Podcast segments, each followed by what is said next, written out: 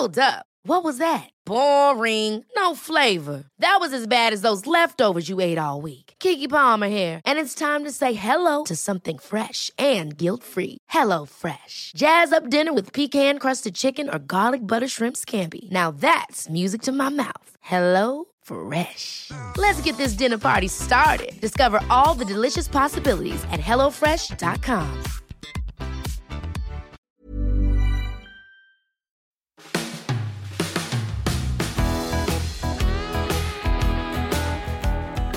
Hej och välkommen till Udda Jämt. En podd om vårt liv som är, precis som det låter, udda, jämt. Det är lite olika tillfällen bara som avgör vem av oss som står för det namnet. Den här podden drivs av mig, Annika 50 år, som både kan vara klok och vimsig och min son Lukas 21 år som har ADD och Asperger. Här delar vi med oss av vårt liv med diagnoser, allt från Lukas tuffa uppväxt och min roll som stöttande mamma till vår vardag som ibland kan innehålla roliga och genanta situationer som utmanar våra roller. I det här avsnittet så kommer ni få höra mig och Lukas ge varandra möjlighet att ställa våra frågor till varandra om överkänslighet. Jag kommer även ta er tillbaka till tiden efter separationen från Lukas pappa, hur jag tänkte och kände inför att börja dejta igen och träffa någon ny. Och sen kommer jag och Lukas prata lite om våra tankar kring dejting och träffa någon. Så vi börjar med att ta oss in i stunden när Lukas och jag pratar lite om överkänslighet.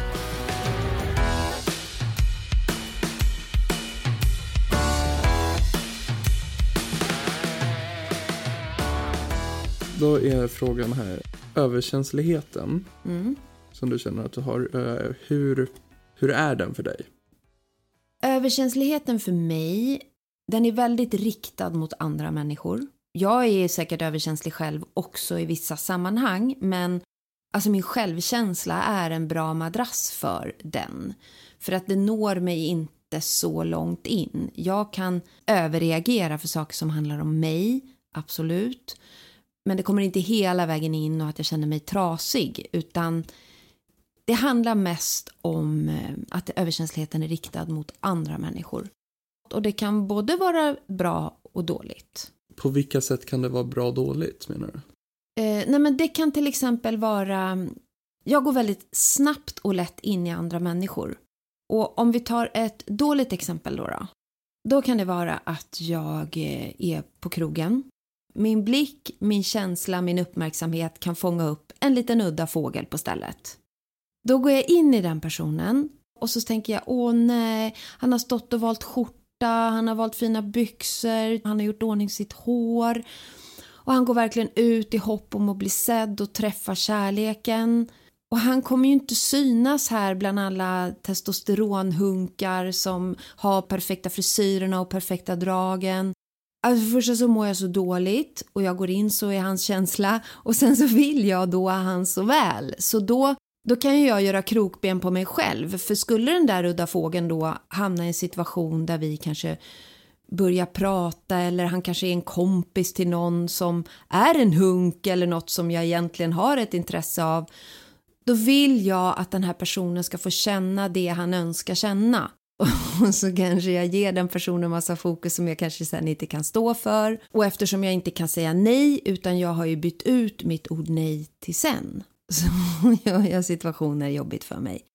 Men sen kan det också vara bra för att jag kan ju till exempel gå förbi en dam på gatan och så känner jag att hon luktar jättegott och då tänker jag åh nu har hon tagit på sig en god parfym för hon vill att vi ska känna den och då kan jag bara säga det åh gud vad du luktade gott och det är det en bra känsla som jag ger och då får jag ju känna något bra och så blir hon glad och så är allting bara frid och fröjd. Inte konstigt att folk reagerar på att det är en fågel som raggar på en bar. Um, Nej. tack för din livsstory. Så- Men hur tycker du din överkänslighet kan hindra dig? Finns det något Oj. tillfälle? Ja, ja, ja. Många, många, många, många. Den hindrar ju mig i att kunna vara tydlig. Och det är ju ett spann som sträcker sig ifrån liksom, vänskap till relationer och, och till bara tillfälliga situationer. Jag har ju jättesvårt att förmedla någonting negativt. Gud, du måste ta frågan igen. Jag vill berätta så mycket så jag hinner glömma bort. Hur tycker du din överkänslighet kan hindra dig? Um, ja, den, om vi nu håller oss till dating som är det här ämnet lite. Så ja, kan gärna. Ju, då kan det hindra mig att just dejta faktiskt. För då kan det bli så att eh, jag till exempel kan använda mig av nätappar. Ja, där har jag ju möjlighet att swipa bort udda fåglar och sånt som jag kan må dåligt av och, och, och ställa till det för mig. Så jag kan genuint kanske bara swipa på människor som jag tror mig ha ett intresse av. Men sen vet jag att min statistik har sagt att jag blir besviken på ett eller annat sätt när man väl ses. Själv så är du en jämn fågel eller? nej.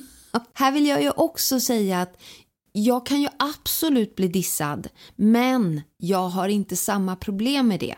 Jag kan ta det, men jag har så jäkla svårt att jag måste förmedla något negativt till någon annan. Och då blir det att jag redan i det här swiping-stadiet drar mig ur för att om jag väl går på den här fikan då och så blir jag besviken och så säger den andra att det här var ju jättekul, jag vill jättegärna träffa dig igen. Och då så måste jag svara, åh ja men jag tyckte också det och jag vill jättegärna träffa dig ännu lite mer än vad du vill träffa mig. Och så kommer det här sen istället för nej. Och så backar jag ur för att jag inte kan. Jag vill inte vara en dålig person. Jag blir ju det. Jag blir ju sämre än om jag säger nej tack, det här var inte min grej eller vi har ingen klick, vi har ingen kemi, alla de där klassiska grejerna man ska säga. Jag kan inte det. Och om vi då går ifrån om hur din överkänslighet fungerar och, eh, och går med till källan. Varför tror du att du är som du är? Alltså, jag har ju, jag, jag har ju inget bättre svar än att jag är övertygad om att jag är född med någon typ av överkänslighet. För att om vi tar just din fråga fastän att vi byter ut den mot bekräftelse. Det här är ju ett perfekt exempel för mig. Jag får väldigt mycket bekräftelse och det har jag alltid fått sedan jag var liten. Och det kan vara både från killar och kompisar och allt vad det än är. Och det har ingenting med att göra att jag är eh, särskilt snygg eller någonting sånt, att jag drar den uppmärksamheten till mig. Och jag har ett genuint fokus på att se och vilja bekräfta andra människor. Och jag tror att det rummet är väldigt trevligt att gå in i för de flesta. Och, och därför så har det blivit så att jag ofta får bekräftelse. Men det misstolkas ofta av min omgivning och kanske i relationer och så vidare till att jag är en sökande person som söker bekräftelse. Och det är verkligen inte så, för jag har fått bekräftelse hela min uppväxt. Jag har bara, bara, bara goda minnen av att alltid ha blivit sedd ända sedan jag var liten. Jag kan istället känna mig väldigt obekväm av att jag naturligt får det fast jag vill ge det till den som står bredvid mig istället. Jag vill att den personen ska bli sedd. Och det kan vara en familjemedlem, det kan vara en pojkvän, det kan vara vän. För jag klarar mig alltid och det är mitt grundtänk och jag tror att det är min grundsjälvkänsla som jag är född med som är bra som gör att det kommer aldrig åt mig så att det gör ont på riktigt där inne eller att jag känner mig trasig. Det blir samma med överkänsligheten. Jag har ingen annan anledning än att det är så jag är. Vad får du för tankar kring mig och min överkänslighet? Vad tror du att det kan bero på? Om du bara ska gissa lite som känner mig ändå lite. Alltså jag vet inte, för du är ju inte så öppen med din överkänslighet. Det är inte så att du går och pratar om den hela tiden liksom, utan det är, det är mest konsekvenserna man får av det. Liksom, typ du säger, nej men jag kan inte säga nej till honom, eller åh, de kommer bli ledsna eller någonting så här. Till exempel när du ska säga, eller känner att du behöver säga nej till en dejt men inte kan. Men mm. du, du, pratar aldrig om varför, eller du pratar inte om liksom stegen innan det. Utan nej. det är liksom, man hör ju när det spiller över, över kanten. Men eh, som sagt, varför jag har överkänsligheten, det vet jag ju inte riktigt. Den finns där den finns. Men den konsekvensen det ger, förutom det här, den det ger mig, det är att när jag är med någon, då är jag väldigt, väldigt noga på att göra rätt. Och där har vi lite likhet, du och jag. Och det spelar ingen roll om jag känner någon väl eller inte, jag är ju detsamma. Jag är väldigt, väldigt noga med och det är allt från hur jag stänger dörren, att jag plockar undan ordentligt efter mig, att jag inte gör någonting som gör att den där personen tycker att jag inte gör något bra. Jag kanske är i en situation där jag är jättetrött och inte orkar, men jag ger ändå för att jag känner att annars så gör jag den personen besviken. Men den här personen kan jag aldrig någonsin veta eftersom, eftersom jag inte säger någonting och eftersom jag inte kan vara tydlig. Och den här tydligheten den skapar ju jättestora problem. Och det tror jag är någonting som har gjort att det blir svårt för mig med relationer. Det är den här överkänsligheten och extremt svårt att vara tydlig. Kan du känna igen dig? Eller nu har ju du svårt eftersom du inte har dejtat och var i den situationen. Men tror du att du skulle bli likadan? Kanske att jag då skulle, när jag, det är en person jag väljer nära, kanske typ försöka ge någon hint, så här, skoja fram någonting kanske. Eller Ja. så här. Du skulle köra humortricket. Ja. Och inte typ så här, ja du smaskar som en flodhäst, utan så här, lite mer typ så här mjukare sätt som ändå kanske kan få någon humor. Touch. Mm. Ja, precis som du gör med mig egentligen. För för mig skojar du ju ofta fram Mm. det du vill säga också. Det är ju en Typ så här med någon, eh, om du knaprar lite högt eller någonting, någon blick bara. Ja. Men eh, det är ju ett jättebra trix. Men du känner inte, om du var i min situation, det där är inga saker som du tror du skulle fastna vid. Nej men det där är ju helt för olika från person till person. Ja. För jag stör mig ju inte lika lätt på saker. Eh, beroende på vad det är och i vilket sammanhang och situation så har jag lättare att se ifrån saker. Som till exempel om det är något ljud som stör mig så kan jag fokusera mig på det jag gör eller någonting så kommer jag förmodligen glömma bort det där ljudet. Du kan stänga av ljudet. Alltså det, det beror ju på liksom, det kan vara allt från det man håller på med till hur inne man är i det Mm. till hur man vaknade upp i morse, liksom vilket humör man är på. Får man vakna lite grinig då blir det ju svårare och Mm. då blir man ju extra triggad av allting. Så Mm. det Men om något har- varierande. Men, Om något har fångat dig, kan du släppa det då? Jag kommer till exempel ihåg när vi låg på hotellrummet i Uppsala och jag fick för mig att jag ville äta chips till filmen och låg typ t- 20 centimeter ifrån dig och mumsade jätte, jättegott. Det var så himla, himla gott så jag ville bara nytugga hela, hela tiden. Och då kommer jag ihåg att du sa till. Men om jag hade varit en tjej då till dig, hade du ens sagt till? Kanske, jag vet inte. Men eh, det, det är alltid någonting jag har haft problem med dock. Eller all, alltid någonting jag ogillar. Eftersom film, där är ju någonting man ska hänga med i. Mm. Eh, Det är liksom ingenting som spel, där gör man ju själv någonting, där kan man pausa och sånt. Men en film, den har ju en gång, den har ju no, en story man ska följa och hänga Mm. med på. Så där behöver man ju vara lite mer in och fokuserad. Eh, Så jag har alltid varit lite mer stöd på att eh, om det är någon som pratar eller gör någonting annat. Eh, Och då har jag en tendens att ställa frågor och Mm. gilla snacks som är lite högljudda. ja. Ja. ja, Vilken lyckost för mig. det är en full träff. Ja, så det är någonting som jag mig på. Men om du då leker med tanken att jag då istället skulle vara en killkompis eller en tjej. Det behöver ju inte vara en, en flickvän nödvändigtvis. Um, en annan person än din förälder som du ändå kan Om det är prata en rätt öppet polare, med. då kan jag nog säga. Kan du det? Hur skulle du säga då? "Shh." Du skulle det? Ja, Jag är ju den som brukar få göra det när de andra typ håller på och snackar på bion eller någonting.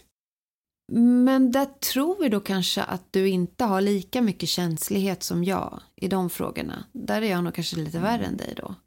Alltså, det ja, för det är ju olika känslighet. Utan, eh, det är antingen känslighet som är känslomässigt känslig. Ja, Eller känslig för så här, eh, hur lätt påverkad man är av saker. Eller så Ja. här, hur, eh, hur, så hur lätt man är att knuffa omkull.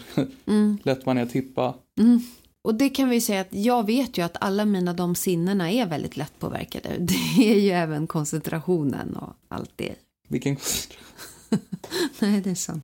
Du tror inte du skulle ha samma problem utan skulle du få känslor för någon eller gilla någon då kan du se förbi smackande eller, eller säga till.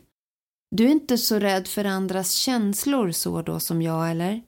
Väl, det är väl därför jag alltid gör som, vad, vad som sägs och det. Ja. Och alltid vill vara folk till lags. Det, det Ja. är väl det som är baktanken till det. ja, för det har jag analyserat lite eh, i... Det var bra också att du la till också som jag. Eh, annars, du är inte lika omtänksam om folks känslor va? Så här rått. Eh, nej men jag tänker att det finns två stycken olika överkänslighet. När man är till lags så är det för ens självkänsla, att man så inte vill verka dålig för någon. Och för mig är inte det viktigt. Det är inte därför jag är till lags. Det är för att jag tänker så mycket på vad den andra känner. Känner du igen det här? Och, och är du något av dem? Jag vet inte riktigt, för det är liksom när det väl är en sån situation så tänker jag inte så mycket på varför. Så överkänsligheten för att vara med andra människor, där kanske du inte är lika starkt påverkad som jag?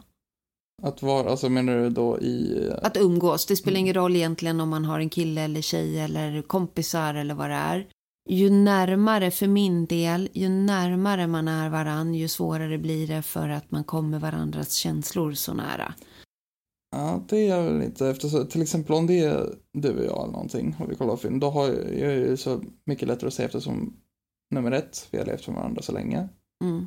För andra, det är inte som att jag säger, du knappar lite för högt på popcorn, att liksom vi avslutar vår vänskap eller någonting. Liksom. Det, det, det, funkar inte riktigt så. Och eh, en, lite som polarna, liksom, man har ju känt varandra så länge så man vet ju liksom var nivån går för saker.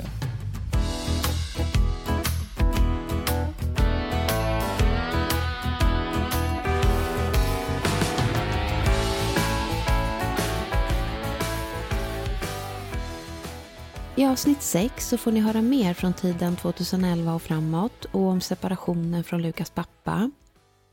Här fortsätter jag berätta om livet som ensamstående singelmamma. Livet som ensamstående mamma tog lång tid för mig att anpassa mig till. Jag hade ju Lukas på heltid vilket gav mig en ännu större känsla av att fylla tomrummet för oss båda föräldrar inför Lukas. Den första tiden var ångesten som besatt av att Lukas hade blivit fråntagen familjelivet och möjligheten att få bo och leva tillsammans med både mamma och pappa. Som gav honom så mycket mer. Jag kände mig ensam och liten. Jag var inte den som brukade åka vattenrutschkana med Lukas eller, eller åka de mer vågade karusellerna med honom. Jag sprang fortfarande och ställde mig vid nyckelpigan på Gröna Lund och de gick bara förbi mig till de coolare attraktionerna och jag fick ge upp och försökte hålla min osäkerhet innanför min kropp och tog till min bestämda röst som osäkerheten lätt som en plätt skar igenom och ropade Jag ställer mig i sockervaddskön istället då. Nu skulle jag ensam försöka mig på sånt. Semestrarna och högtider var även de en stor ångest när de närmade sig. Vad skulle jag ha råd att göra ensam med Lukas? Och bara känslan att göra det just själv, köra själv, boka hotell själv Ja, det var tufft nog att ta mig an fast vi bara var i Sverige. Så det var ju vid det här läget en väldig tur att Lukas ändå tyckte om att vara mest hemma. Så vi har tillbringat i stort sett varenda semester hemma istället. Man hade ju hunnit växa ihop och in i ett familjeliv och vi hade ju våra rutiner och semestermål och helger som var självklara i sina scheman. Självklara familjer och par som vi umgåtts med som hade barn i Lukas ålder. Nu var vi nyinflyttade i stan och jag var ensam med Lukas. Vi började så smått anpassa oss till det nya livet och då kom det ändå till slut en nyfikenhet på att börja dejta även om det livet samtidigt skrämde mig jättemycket. Jag tror ju ändå att det var den biologiska driften att höra ihop med någon som började ropa efter någon medan jag själv egentligen bara gick under hur jag skulle kunna passa ihop med någon annan i hela världen förutom Rickard. Det var ju bara vi som kunde älska vårt barn på det sätt man gör. Känslan att göra det tillsammans, det löfte ju allt till ytterligare en nivå. Och det gjorde ju samhörigheten ännu starkare. Det var ju bara vi som mer än gärna gav honom frukost på sängen oavsett hur stor han var. Det var ju bara vi som gärna tände vår budget för att ge honom någonting han gärna ville ha. Det var ju bara vi som visste hur han ville ha sin hamburgare. Det var ju bara vi som visste hur han ville sitta på bion och hur mycket salt han ville ha på sina popcorn. Det var ju bara vi som kunde stå i timmar i kö för att han skulle få en autograf av Markoolio. Och det var ju bara vi som kunde stå kvar vid lyckohjulet på Liseberg och lägga nya mynt på hans turnummer om och om igen tills han vann det han så gärna ville ha. Det var ju bara Rickard som visste vilka spel Lukas helst spelade. Det var ju bara Rickard som gärna lät honom vinna det var ju bara Rickard som kunde sitta en hel dag i kalsonger och äta godis och spela Lukas favoritspel. Det var ju bara Rickard som kunde bli lika arg och ledsen som jag när Lukas blev utsatt för något. Och det var ju bara Rickard som kände min familj som om det var hans egen och kunde alla namn och personer i mitt och Lukas liv. Och det var ju bara Rickard som visste hur viktigt det var för mig att borsta tänderna direkt när man hade vaknat innan man ens närmade sig varandras ansikten. Nu var vi ett bara jag och Lukas. Och min överkänslighet. När man var yngre, då var det ju föräldrarna som skulle godkänna ens nya pojkvän. Nu var det min överkänslighet. Och den var ju dessutom långt mer kritisk och listan för kriterierna som skulle vara uppfyllda gjorde att det nog var lättare att komma igenom nålsögat och få chans att leda landet. Hur skulle jag kunna passa ihop med någon annan i hela världen än Rickard? Jag med mina svårigheter och överkänsligheten som förmyndare över mina val. Jag är ju som jag nämnt tidigare fullständigt övertygad om att jag har ADD eller något liknande. Jag har under senare delen i livet blivit mer och mer övertygad om att det är just en diagnos. Men jag har alltid, ända sedan jag var liten, känt att jag har en överkänslighet och det har alltid varit betydligt mer fokus på omgivningens välmående ända sedan jag var barn jämfört med många andra i min ålder. Jag har även känt och känner mig mer som ett barn som aldrig riktigt blev vuxen. Jag kan absolut vara både vuxen, klok och ansvarstagande i skarpa lägen. Men det är så mycket med mig som känns som att jag inte är så vuxen och har det där vuxna livet och intressen och annat som man generellt brukar ha i min ålder. Och det har inte gjort det lättare för mig när jag väl ska tänka mig att träffa någon i just min ålder. För det blir inte riktigt min mentala ålder i sådana fall. För det skulle inte passa sig. Hur som helst, jag har inte sett någon mening att utreda det just för att få det på papper, för att det skulle inte göra någon skillnad i just mitt liv. Insikten finns, kunskapen och erfarenheten att leva med det har jag nu burit i över 50 år för egen del och livet som mamma till Lukas dessutom. Så jag har det jag behöver och även insikten om min egen begränsning att kunna ändra mig. Mitt förnuft vet att man ska må bra själv för att kunna finnas för andra. Att man måste lära sig säga nej och allt vad alla kloka personer har skrivit ner som ordspråk. Men känslorna läser inte sånt. De lever sitt eget liv i kroppen. Så möjligen har livets hårda skola och min ålder fått mig att kunna säga nja ibland i alla fall. Men jag vet inte. Min självanalys säger i alla fall att jag är lite som en gitarr där alla mina olika sinnen är som överspända gitarrsträngar. Sådär så att de är på vippen att gå av och snärta iväg när som helst och det är en chansning att våga spela på någon av dem. Den ena är synen som håller i sig, även om åldern i just den frågan tar ut sin rätt så insikt får vi väl också räkna med där.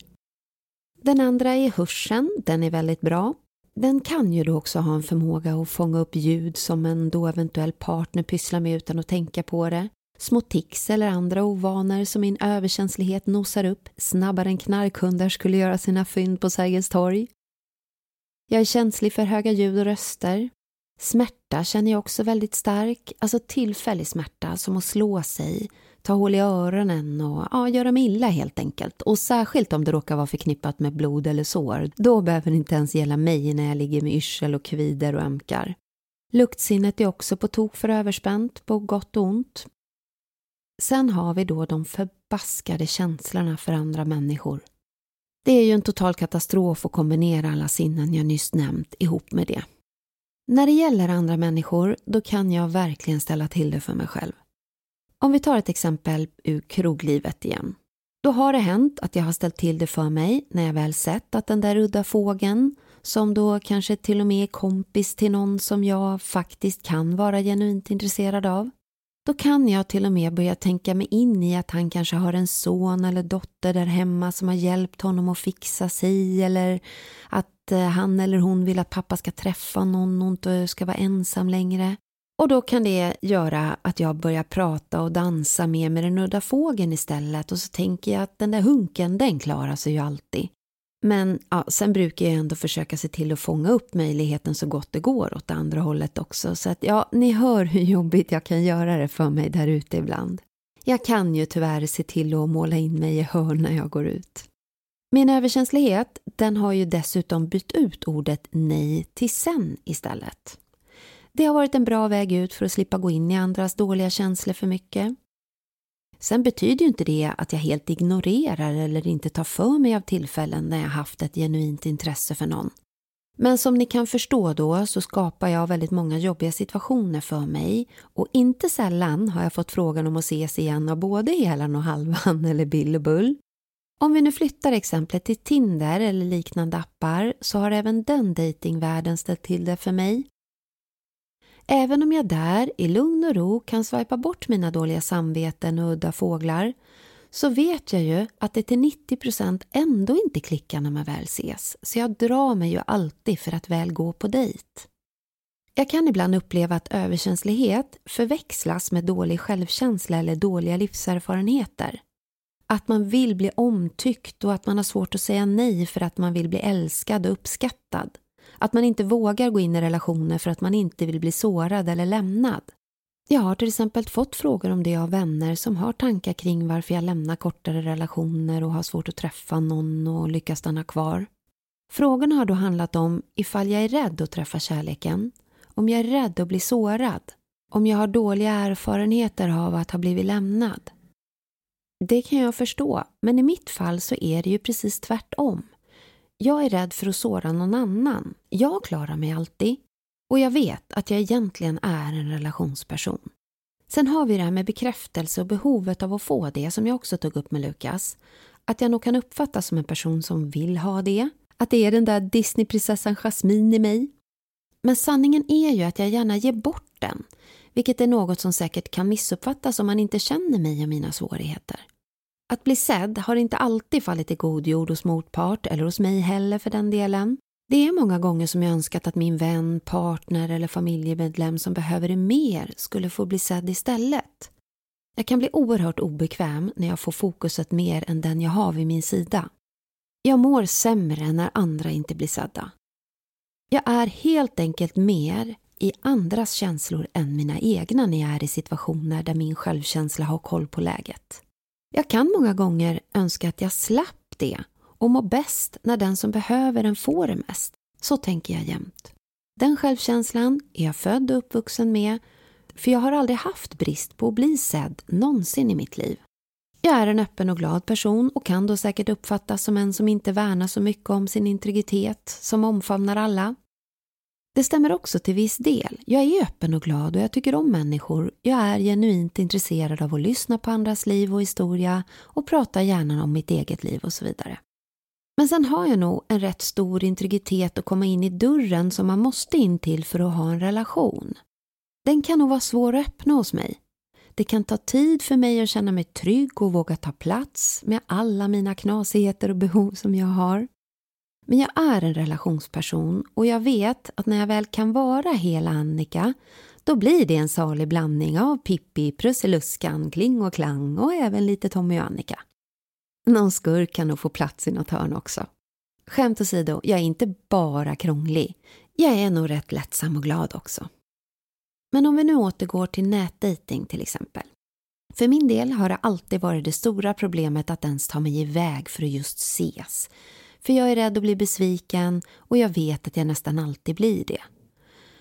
Och det handlar inte om ifall jag blir dissad, för det kan jag ta. Återigen, det är bara mina känslor. Oavsett om jag blir förtjust eller till och med kär i någon så klarar jag mig alltid. Men neka någon är så fruktansvärt jobbigt så att jag oftast inte ens gör det utan tänker jag gör det sen. Så när jag väl får bekräftande av någon som blivit förtjust och kanske säger jag vill jättegärna träffa dig igen.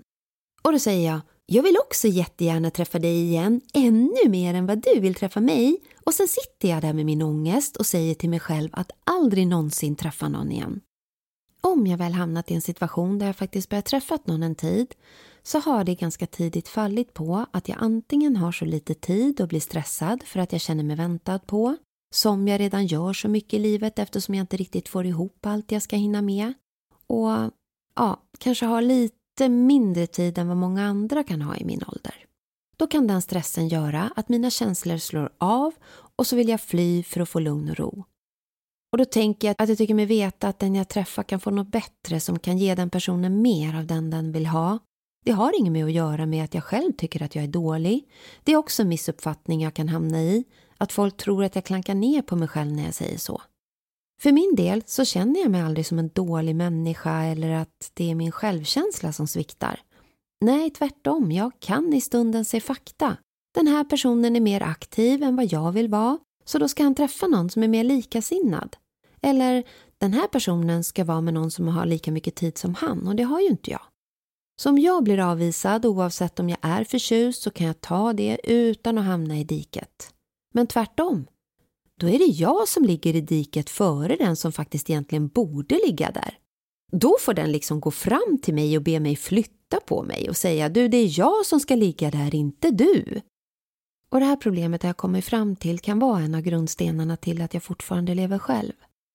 Ett annat problem som min överkänslighet har skapat i nya relationer är att när jag väl börjar träffa någon så tänker jag ända in i detalj på att inte irritera den här personen eller på något sätt ge den dåliga känslor. Jag tänker på allt ifrån hur jag stänger en dörr, hur jag ska ställa in saker rätt i kylskåpet och att jag inte ska dricka något från soffan om jag kanske kan spilla och att se till att plocka undan efter mig och gärna efter grannen också innan jag godkänt mig själv. Så ni kan ju fatta att man måste hem och andas lite ibland.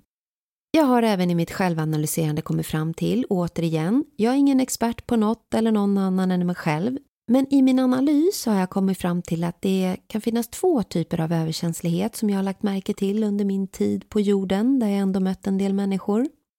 Det finns ju de som är överkänsliga men mest bara när det gäller dem själva, där allt handlar om dem. Särskilt allt dåligt och allt som kan tolkas negativt om deras personer eller i värsta fall då mitt agerande som tolkas av en överkänslighet riktad mot dem själv. Men att den personen nödvändigtvis inte behöver vara så överkänslig för andra personers känslor. Det kanske är en symptom av dålig självkänsla visserligen som jag djupdyker nu i lite mer i min psykologiska hobbyanalys. Men min överkänslighet den är ju hårt riktad mot andra människor. Jag tycker mig, som jag berättat förut, kunna stå emot mycket själv men vill jag absolut inte såra andra. Och vad som är att såra, det har nog min överkänslighet dessutom dramatiserat och lagt inom ett spann som förmodligen är långt ifrån hur den generella gränsdragningen är. Men jag har ju så svårt att säga något negativt och gå snabbt in i andra människor och börja uppfatta hur de mottar och känner allt som kommer från mig, eller andra för den delen. Och det är så sjukt jobbigt att vara en sån här person. Jobbigare än jag har förstått under lång tid av mina år i livet. För det här gör ju att man dessutom skapar många fler möjligheter till att just såra eller ge dåliga känslor. För eftersom jag hela tiden vill vara till lags och där vill jag också förtydliga att min vilja att vara till lags inte har någonting med att göra att jag vill bli sedd eller att jag annars känner mig dålig om inte alla älskar mig. Nej, jag vill vara till lags för att hålla den andra personens känslor på en nivå som jag kan må bra i, för den andras skull. Det är otroligt svårt att vara tydlig med negativ information om man bär de här svårigheterna vill jag lova. Nu ska jag återgå till hur det är att vara den här personen och försöka hantera olika kontakter och relationer med andra människor, inte minst män. Det här har varit ett problem sedan jag var liten, men om vi håller oss till just killar och dating, då kan jag bjuda på ett exempel när jag var typ 16 år och träffade en kille som var från USA. Han var på besök hos en kompis i Sverige. Vi träffades när han var på besök på Gröna Lund och jag jobbade där då. Jag jobbade i ett av femkampstånden och just den dagen jobbade jag vid clownerna. Man skulle kasta ner tre clownansikten med bollar och fick man ner tre stycken så vann man. Vi bytte nummer och så skulle vi ses i stan dagen efter. Vi bestämde en tid mitt på dagen på T-centralen nere vid Blå linjens perrong. Och när mitt tåg rullar in så ser jag den här killen, för han var både lång och snygg så han syntes, ståendes och vänta på mig. Min syn riktar sig då snabbt ner till hans fötter, något som jag alltid haft svårt för och nästan lite knäppt svårt för under mina yngre år. Så pass att jag själv sov med strumpor. Och när min blick når slutet av den här snygga mannens ben då hajar hela mitt känslosystem till när jag ser att han bär sandaler och är barfota. Det här får mig att i reflex utan att tänka sitta kvar och stirra rakt fram istället. Jag vägrar gå av och fortsatte istället till nästa station. Ringde min mamma som fick i uppdrag att absolut inte svara om det ringde på minst flera timmar. Summeringen av allt det här är ju att jag förmodligen är den stora förloraren själv. Jag har ju träffat personer i livet som jag haft känslor för men ändå avslutar relationen. Och de här härliga fina personerna som jag haft i mitt liv och haft möjlighet att få vara flickvän till har ju såklart alla möjligheter i världen att träffa andra fantastiska kvinnor och leva sina liv med. Men jag däremot, jag har ju fastnat i singellivet och till stor del av de här anledningarna tror jag. Att ta så stort ansvar för andras känslor, det betyder ju inte att det är sanningen heller. Den personen det gäller kanske klarar situationen betydligt bättre än vad jag gått och övertyga mig själv om. Så jag tror nog att det är jag som är den stora förloraren i att vara så här. Och ha så här svårt för tydlighet och vad man behöver och vill. Det har ju satt mig i en sits där jag levt ensam betydligt längre än vad jag egentligen hade behövt tror jag. Men här ser man också vad svårt det är att ändra sig. Man är som man är och som en så klok liten flicka sa en gång, man kan bara vara den man blir. Det går möjligtvis att fila lite på, men i det stora hela så är det svårt att ändra sig även fast man vet att man borde. Have catch yourself eating the same flavorless dinner three days in a row? Dreaming of something better? Well, hello fresh is your guilt free dream come true baby. It's me, Gigi Palmer. Let's wake up those taste buds with hot, juicy pecan crusted chicken or garlic butter shrimp scampi. Mm. Hello Fresh. Stop dreaming of all the delicious possibilities and dig in at HelloFresh.com. Let's get this dinner party started. Millions of people have lost weight with personalized plans from Noom, like Evan, who can't stand salads and still lost 50 pounds. Salads, generally, for most people, are the easy button, right? For me, that wasn't an option. I never really was a salad guy. That's just not who I am. But Noom worked for me. Get your personalized plan today at Noom.com. Real Noom user compensated to provide their story. In four weeks, the typical Noom user can expect to lose one to two pounds per week. Individual results may vary. Men för att återgå till situationen som nyligen separerad ensamstående mamma så var det för mig ingen lätt uppgift att lösa.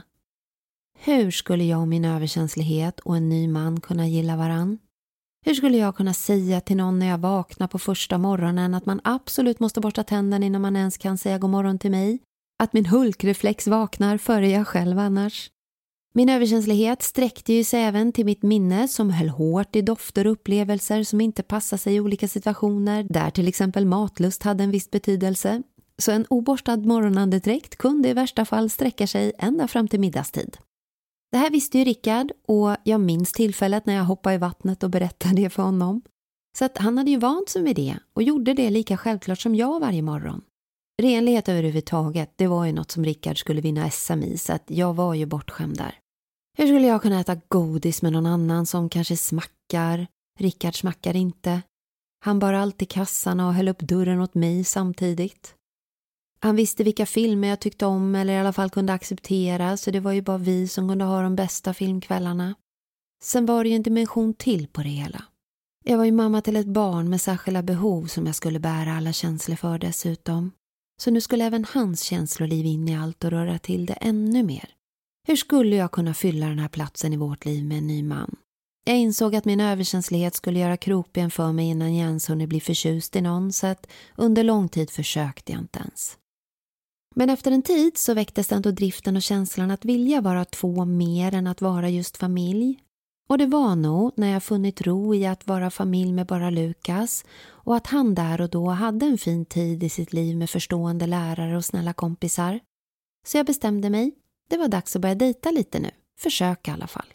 Se hur det kändes. Jag och Rickard hade ju varit tillsammans i 13 år så att det kändes jättekonstigt. Men intresset för dejtingsajten som gällde då var Match.com. Den växte lavinartat i mig. Så jag bestämde mig. Jag registrerade mig och insåg att det var väldigt mycket som den här dejtingsajten skulle rota rätt på. Bara för att jag skulle matcha på bästa sätt. Men jag förstår faktiskt inte det. För om jag jämför med Rickard, då skulle det ju vara en stor varningstriangel runt hans foto. Och då menar jag inte av de skäl man kanske i första hand tänker på, utan mer våra olikheter. Han älskar hårdrock, jag skuttar gärna till dansband. Han gillar action, jag gillar romantiska komedier. Han älskar att träna och bygga muskler. Jag väntar hellre på rulltrappsreparatören en timme än att ta trapporna i tunnelbanan. Jag har svårt för höga röster och vill att vi ska prata bebisspråk med varann. Han har ett väldigt hett temperament och får självaste Mike Tyson att framstå som farbror Barbro om inte alla andra flyttar på sig i trafiken och fattar att han har mest bråttom av alla. Han gillar fotboll och missar inte en enda match. Fotboll är typ mitt tråkigaste. Ja, man kan imponeras av hur länge det ändå höll med tanke på att vi inte skulle ha odds för att gå på en dejt än som man gick efter den här registreringen. Eftersom jag hade hunnit smygkika lite på Match via en kompiskonto så hade jag hunnit konstatera att alla killar var så fruktansvärt hurtiga här. Det är otroligt vad de hann med som nyskilda medelålders män. Det fanns både två och trebarnspappor på halvtid att välja på. De var fullt sysselsatta med alla aktiviteter som barnen hade alla dagar i veckan. Det var heller inte ovanligt att de var hjälptränare i laget också. Sen ville de ju gärna promota sig som sådär superperfekta fullkornspappor som var väldigt noga med att middagarna både skulle vara varierande och berikande på vitaminer. Helgmyset bestod av popcorn och vatten till någon lagom intellektuell tecknad film. Inte Pippi. Hon var för upprorisk, det var inte bra. Då kunde man börja likna mamma som hon var den sista tiden innan man skilde sig. Sen när det var ensamma veckan, då vankades det träning flera gånger i veckan, AWn på fredagar med alla superhärliga jobbarkompisar. Alla var väldigt noga med att förtydliga i sin profiltext hur fantastiskt deras liv redan var. Att det skulle mycket till, men om det skulle finnas en superperfekt tjej där ute som har allt, både utseendet men också var väldigt aktiv och lycklig, båda fötterna på jorden och fullständigt bekymmersfri. Då kunde de tänka sig att engagera sig lite i kärleken igen. Jag tänkte ju då snabbt ut att de tjejer som 85% av killarna här söker, eller kräver, bara finns att köpa i små kartonger som står på hyllor i leksaksbutiken. Den där avdelningen med rosa målade väggar. Resten av de 15% som söker någon är antingen över 60 eller kunde inte uttrycka sig lika bra bara. Men de skulle säkert stå där bakom i kön, peka och säga till kassörskan jag tar samma som han framför mig nyss gick iväg med och peka mot Bräkaråke som var på väg mot utgången med stolt buret huvud och en Barbiedocka i påsen. Jag insåg att om jag ens skulle bemöda mig att någon gång i framtiden gå på en dejt så skulle det hur som helst vara med någon som inte redan hade det perfekta livet. För då skulle jag bara komma in som Finn fem fel i alla fall. Det blir inget bra. Så jag skrev därför en ärlig text som jag hoppades skulle bli tydlig nog om någon nu skulle snubbla in på min sida. Så jag skrev jag tänkte vända på min presentation och beskriva vad som inte passar in på mig, vilket också kan hjälpa till att ta reda på vem jag är. Jag ska medge att jag inte är särskilt adrenalinsökande. Jag vill inte klättra i berg eller hoppa fallskärm. Jag tränar inte fem dagar i veckan. Jag vill inte tävla med grannarna om finaste renoveringen, bästa trerätters eller hur många aktiviteter barnen har. Jag lever en prestigelös vardag där maten ibland bränns vid, där regnarna ska ha picknick och jag går inte på fantastiska AWn eller underbara middagar varje helg. Jag bor i yttre delen av Stockholms innerstad tillsammans med min 13-åriga son. Som mamma kan jag beskriva mig så här. Vi äter godis ibland fast det inte är lördag. Det åker absolut ett och annat curlingklot ur mina händer. Däremot försöker jag vägleda honom till en respektfull medmänniska som reser sig för äldre och som förstår att även om man har den största platsen i livet för mig så kräver livet där ute både självinsikt och respekt, både för andra och sig själv. Jag vill inte framställa mitt liv som 100% bekymmerfritt med fullt av utrymme för njutningsfulla äventyr utan mitt liv har både toppar och dalar. Jag hoppas att glimten i ögat lyser igenom texten, att någon känner igen sig och matchar mig. Efter ett par väl utvalda bilder så var registreringen helt klar. Jag fick ganska snabbt flera mejl att läsa och bara det blev ju en boost, även om den blev rätt kortvarig tills man började läsa och kika på bilderna. Det ena minns jag kom från en 39-årig kille från Botkyrka. Jag var ju 40 plus själv då och arbetslös så jag hade ärligt fyllt i i yrkesrubriken mellan två jobb. Och den här Stefan från Botkyrka skrev Hej! Vilken bra text! Du verkar vara en härlig kvinna. Jag såg att du är mellan två jobb. Vilka två jobb har du? Kram Stefan. en annan som stack ut lite i sitt försök till kontakt som jag minns, det var en kille som skrev till mig och han hade uppenbarligen läst min presentation där det stod att jag kan curla mitt barn ibland. Så han skrev så här. Hej! Vilken bra text och snygga bilder. Jag vill gärna veta mer om dig. Jag bor i Farsta och är 43 år. Jag har två barn som hälsar på mig ibland. Jag såg att du curlar. Det har jag aldrig gjort, men jag gillar bowling. Hoppas vi hörs. Jag tillbringade dagar med att mata mig igenom en mängd olika män i cykelhjälmar, solglasögon och allt annat som döljer det viktigaste av allt. Ögonen, blicken.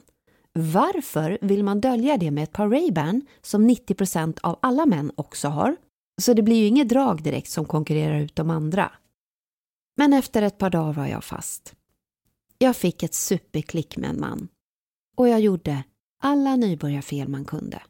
Vi mejlade massor i flera dagar. Han var så otroligt bra på att uttrycka sig och allt han skrev kändes så rätt. Efter säkert tio långa mejl åt vardera håll lämnade jag till slut ut mitt nummer till min datingtelefon.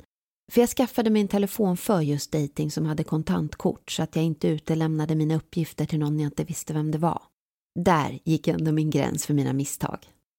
Han var den första som fick det och det kändes som ett stort steg. Vi pratade i timmar och han hade en mörk och urmysig röst. Vi hade världens kemi i telefon. Vi hade redan börjat fantisera om hur fantastiskt livet skulle bli om bara vi blev ihop. Vi skrev och pratade som att vi bara skulle signera den där sista lilla kråkan och ses. Sen var allt klart och så var vi ihop för alltid. Och det var en underbar känsla att läsa alla hans fantastiska mejl. De var så överösande av komplimanger och även om hans bild inte var så där supertydlig och heller inte på särskilt nära håll så var han jättesnygg. I och för sig så hade man ju då fått trixa till näsan och tänderna lite i sin fantasi eftersom man inte kunde se det så bra på bilderna. Så jag hade istället satt dit det jag trodde skulle kunna passa för att göra honom till en riktig hunk. En hunk som passade in med alla de där urgulliga sakerna han skrev och hans supermanliga röst. Det skulle vara en dröm att få vara med honom och ha honom nära sig resten av sitt liv. Allt pirr i magen man kände när telefonen pep för det kom ett sms. Allt det där ville man ju leva ut så det var dags att ses. Han kan bara inte vara fel. Det spelar ingen roll om näsan inte är helt perfekt som jag har gjort den i mitt huvud. Han är bara för bra för att vara sann ändå. Vi kör båda safe och säger att vi vill se varandra på riktigt men att vi egentligen har andra viktiga saker att passa på varsitt håll. Därför får det bli en kort promenad mittemellan där vi båda bor. Vi bestämmer oss för att ses i Bergshamra och jag ger mig iväg med en stark känsla och längtan. Äntligen ska jag få träffa den rätta. På tunnelbanan då dyker det ändå upp en märklig känsla. En känsla av en stark oro och nervositet. Nu när man väl är på väg att träffa den här personen som man nu blivit ihop med på mail, en känsla att man kanske faktiskt hittar på en egen person i sitt huvud. En som kanske faktiskt inte riktigt finns i verkligheten. Och nu ska jag få se den här personen in real life och sanningen kommer visa sig. Den riktiga sanningen, inte den som jag har retuscherat. Vi hade bestämt att mötas upp vid parkeringen vid centrumet.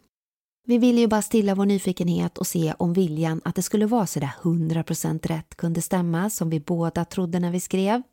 Jag tar upp min telefon, smsar honom på vägen med iver och skriver att jag snart är där. Jag vet hur nära det är nu. Snart ska jag få se honom. Jag är urnervös och lite darrig över den osäkerhet som börjar välla över mig som en mindre tsunami under resan dit. Jag smsar även till honom på väg upp ur tunnelbanan, åkandes i rulltrappan. För vi har inte sagt exakt var vi ska ses. Jag tar stegen ut ur rulltrappan, svänger runt hörnet om tunnelbaneuppgången och när jag skriver så lyfter jag samtidigt min blick. Min kropp gör det på eget initiativ. Blicken lyfts mot en man som går på parkeringen. En man i Birkenstock, trekvartsshorts, t-shirt, brun utsliten fleecekofta och han har väldigt rufsigt hår och skäggig. Mina ögon spärras upp automatiskt och kroppen blir stel. Vi kan omöjligt smsa samtidigt om det här skulle vara en helt annan än den jag väntar på. Just när jag är på väg att huka mig ner och springa mitt fortaste ner i tunnelbanan igen så lyfter han sitt huvud och ser mig. Hans leende spricker upp och de gula tänderna tar överhanden av blickfånget. Jag har inget val. Jag måste närma mig denna grottmänniska. I mina vita jeans, uppsminkad och superfixad frisyr som är sprayad så han skulle fastna som en fluga i klisterfångare om han skulle ta i det, fasad tanke. Jag går mot honom utan att känna att jag riktigt gör det. Jag är fångad i min panikkänsla över hur jag ska hantera det här. Min besvikelse över hur den här hunken som jag gjort i mitt huvud nu plötsligt står framför mig och ser mer ut som en man som ska fråga mig om jag vill köpa älgkött, nyskjutet. Ju närmare vi kommer, ju mer fixeras min blick vid hans gula tänder. Jag förmodar att även han är nervös för hans snusmulor runt tänderna avslöjar att han har tagit lite extra stor nervös prilla innan han kom. Han har en hund i koppel som hänger och slänger längst fram med flåsande tunga. Det är inte svårt att lista ut vad de här två gör en helg tillsammans i skogen. Hunden flåsar sig närmare och är en meter före sin husse. Jag är nog mer sugen på att krama den, även om den också stinker smutsig hund och ser tovig ut. Hej, lyser han upp och ger mig en stor björnkram som faktiskt luktar som en också. Jag stirrar direkt ner på mina vita jeans och ser så de är okej. Hunden har redan spanat in något annat och drar sitt hårdaste i kopplet. Shit vad snygg du är, häver grottmannen ur sig. Paniken växer. Hur fan svarar jag nu? Ett blygt tack hasplar jag ur mig och bestämmer mig i panik för skådespeleri. För att klara mig igenom den här stunden får jag spela blyg tjej som är nöjd med vad hon ser. Resten av besluten får jag ta hemma sen. Vi tar en promenad och han och hunden går med bestämda steg mot ett skogsparti. Jag trippar bredvid med mina klackskor och känner mig som någon som har gått vilse på väg från en fest och råkat hamna i skogen. Med den här urlöjliga känslan, blandad med besvikelse, försöker jag ändå genomföra den här promenaden med social vett och etikett. Men mitt huvud surrar mest av ifrågasättande meningar hur i helvete jag tänkte. Hur kunde jag få den här bilden till något intressant? De drag som man nu kunde ana på den här suddiga, långt avståndstagande bilden gör sig nu mycket tydligt och man slås av att det här är en man med mycket stort huvud. Vi går och pratar och hans nervositet är uppe i hög skala nu. Han försöker föra en dialog på ett manligt flörtande sätt samtidigt som han går och rycker och drar i den här hunden som drar så mycket att grottmannen har svårt att gå rakt. Han mest wobblar omkring på vägen under promenaden och väser arga kommandon som han hoppas att jag inte hör mellan frågorna han ställer. Frågor som jag ska svara på under tiden han försöker få kontroll på sin hund. Väl nere vid skogen, då tappar han kontrollen på humöret och så säger han Ursäkta mig, jag måste bara säga till hunden lite bara. Och så ler han lite irriterat. Nu lägger du av! Nu går du fot, annars blir jag riktigt förbannad! Han har en högre röst än jag tror att han är medveten om så jag står mest lite paralyserad av hela händelsen.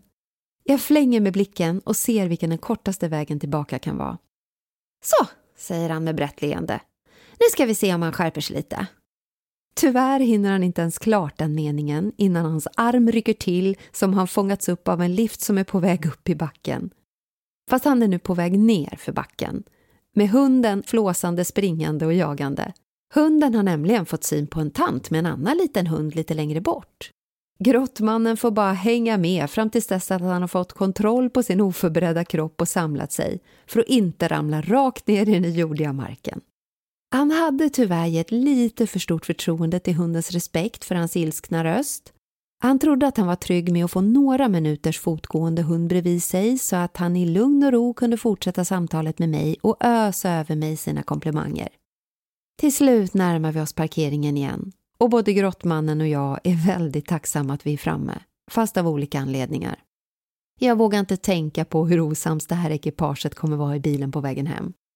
Men jag är övertygad om att den av dem som luktar mer hund än älg kommer sitta med helt andra tankar i bilen och bara kolla efter nya jaktföremål som inte tillhör människosläktet.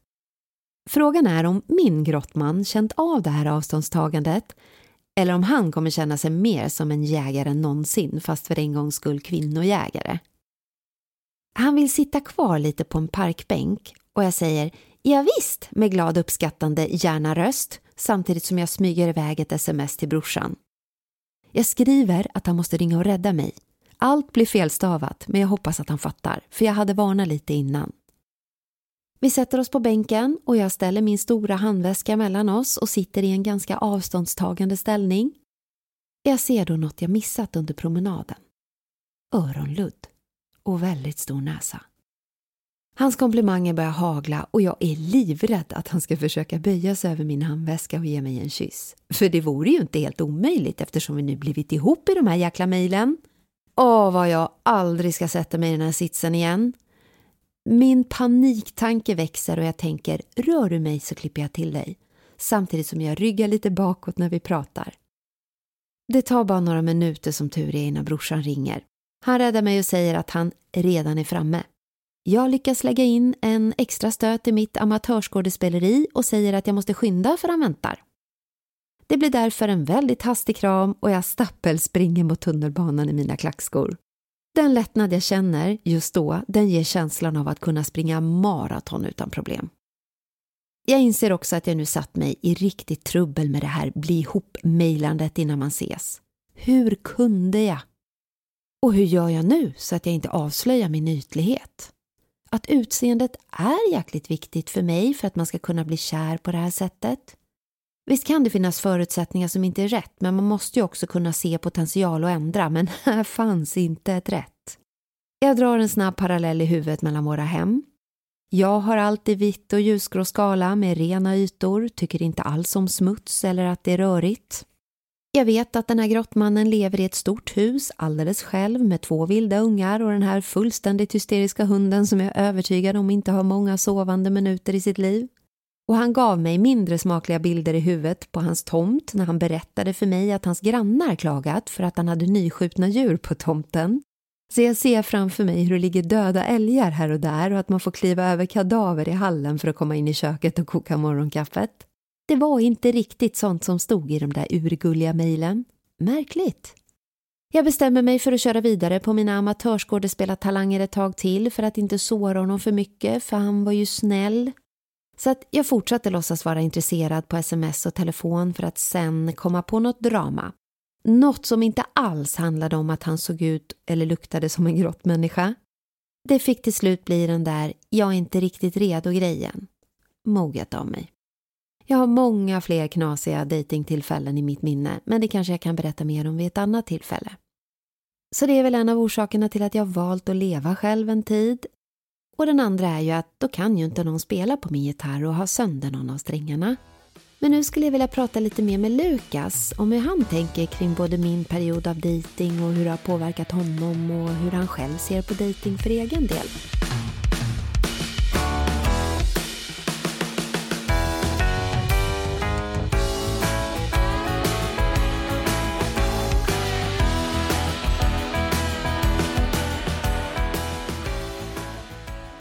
Om du skulle ge mig något råd hur jag skulle vad jag skulle försöka tänka på och ändra på för att kunna träffa någon. Vad skulle det vara? Det, det krockar ju med liksom att de har för mycket tid och för lite tid. De Mm. vill träffa så mycket, du hinner inte träffa så mycket av den tiden du kan, då behöver du vila eller något. Så att det är ju svårt att komma in på liksom när det är de här personliga grejerna som krockar och inte eftersom att du hinner liksom inte riktigt alltid dit, för det är oftast det där som då antingen triggar att du omedvetet ser något problem eller någonting Ja. eller liksom så hittar en väg ut. Vare sig det är medvetet eller inte. Så det är också en grej att det är svårt att leka med tanken för att jag tror inte riktigt att du har hamnat där än. Liksom du har kommit så långt in i en relation där du faktiskt kan störa dig på personen på grund av att du stör dig på dem. Och inte Nej. det här att du har för lite tid för en relation. För det, för det är just det att jag har ju frågat flera gånger och det är ju alltid här någon gång som det är olika. Någon gång du ser problem, vi pratar och du tänker, "Ja, men, ja jag kan nog se bort från det och sen kan du inte det nästa dag. Du har inte mycket vilotid. Nej. Och speciellt om du behöver ta bort vilotid för att träffa någon då. Mm.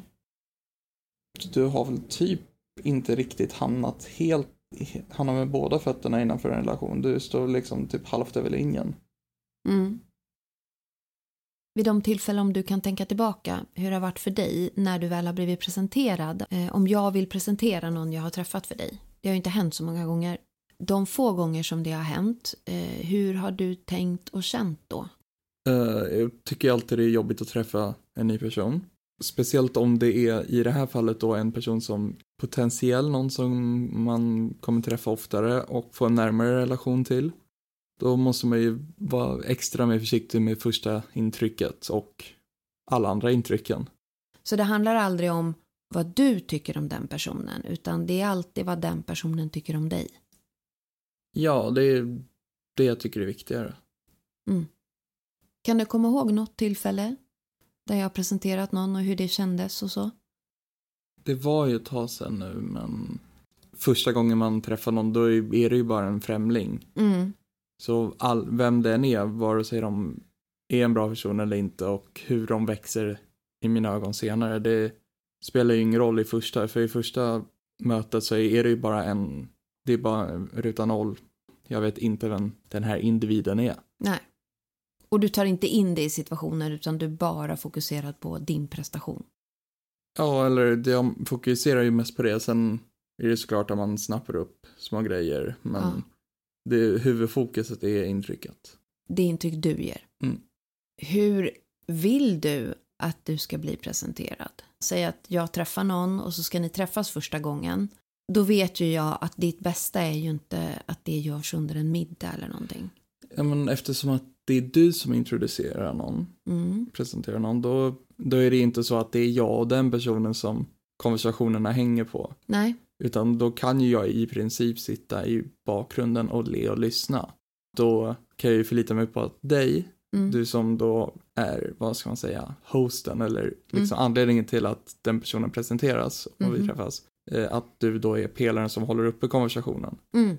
Så det skulle inte vara jobbigt för dig om du till exempel då fick träffa den personen under middag eller fika?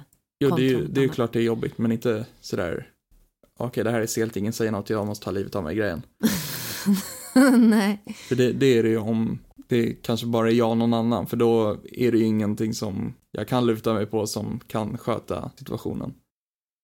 Och om vi ska prata lite om dig och din känsla för dejting. Hur tänker du kring att träffa någon? För det mesta så tänker jag inte så mycket på det, för jag är så nöjd med hur jag har det nu. Mm. Du saknar inte kärleken eller har någon längtan efter den?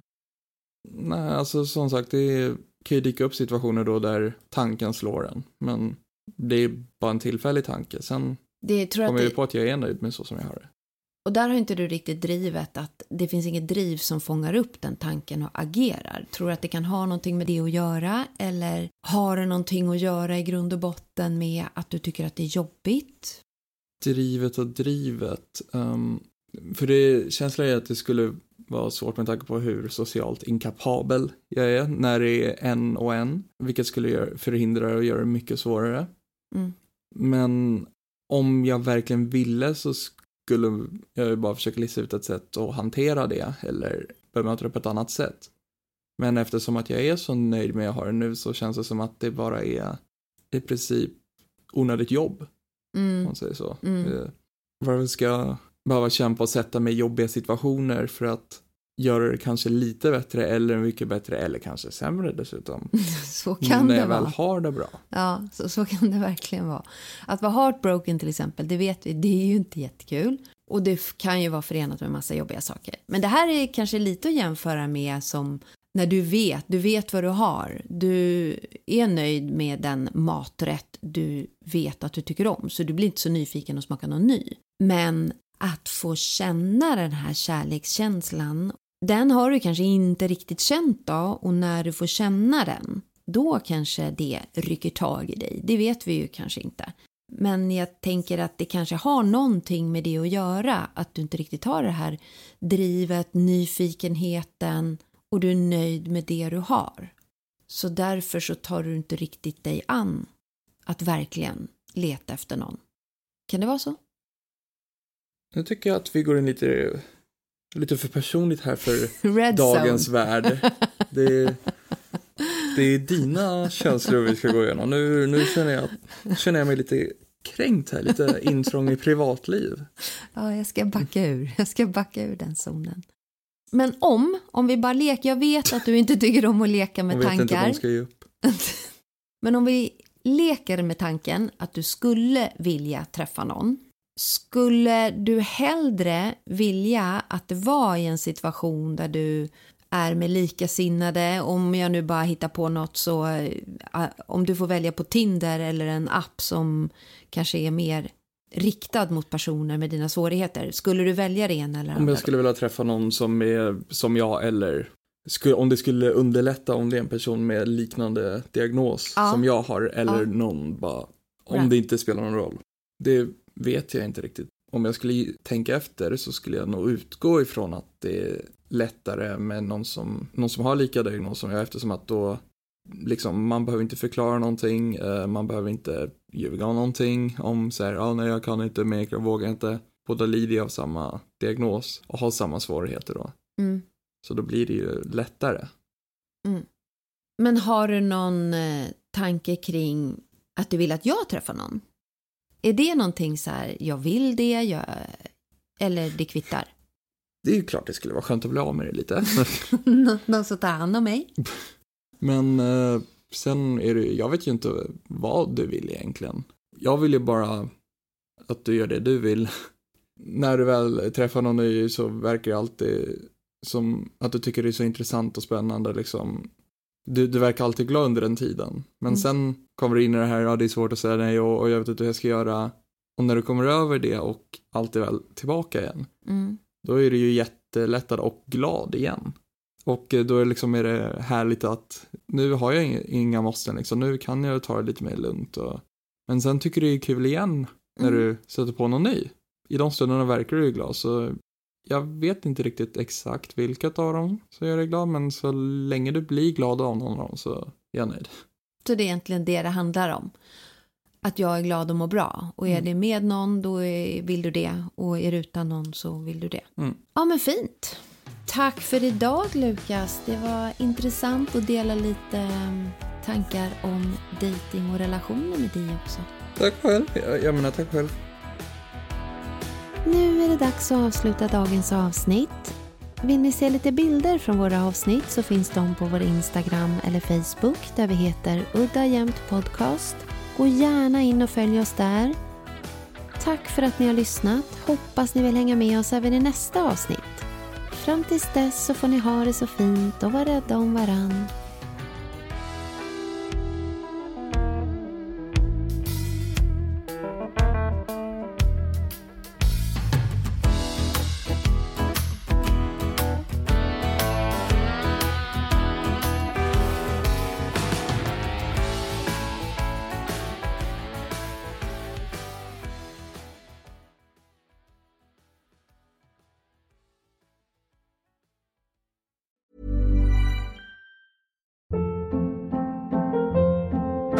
Hold up. What was that? Boring. No flavor. That was as bad as those leftovers you ate all week. Kiki Palmer here, and it's time to say hello to something fresh and guilt-free. Hello Fresh. Jazz up dinner with pecan-crusted chicken or garlic butter shrimp scampi. Now that's music to my mouth. Hello Fresh. Let's get this dinner party started. Discover all the delicious possibilities at hellofresh.com.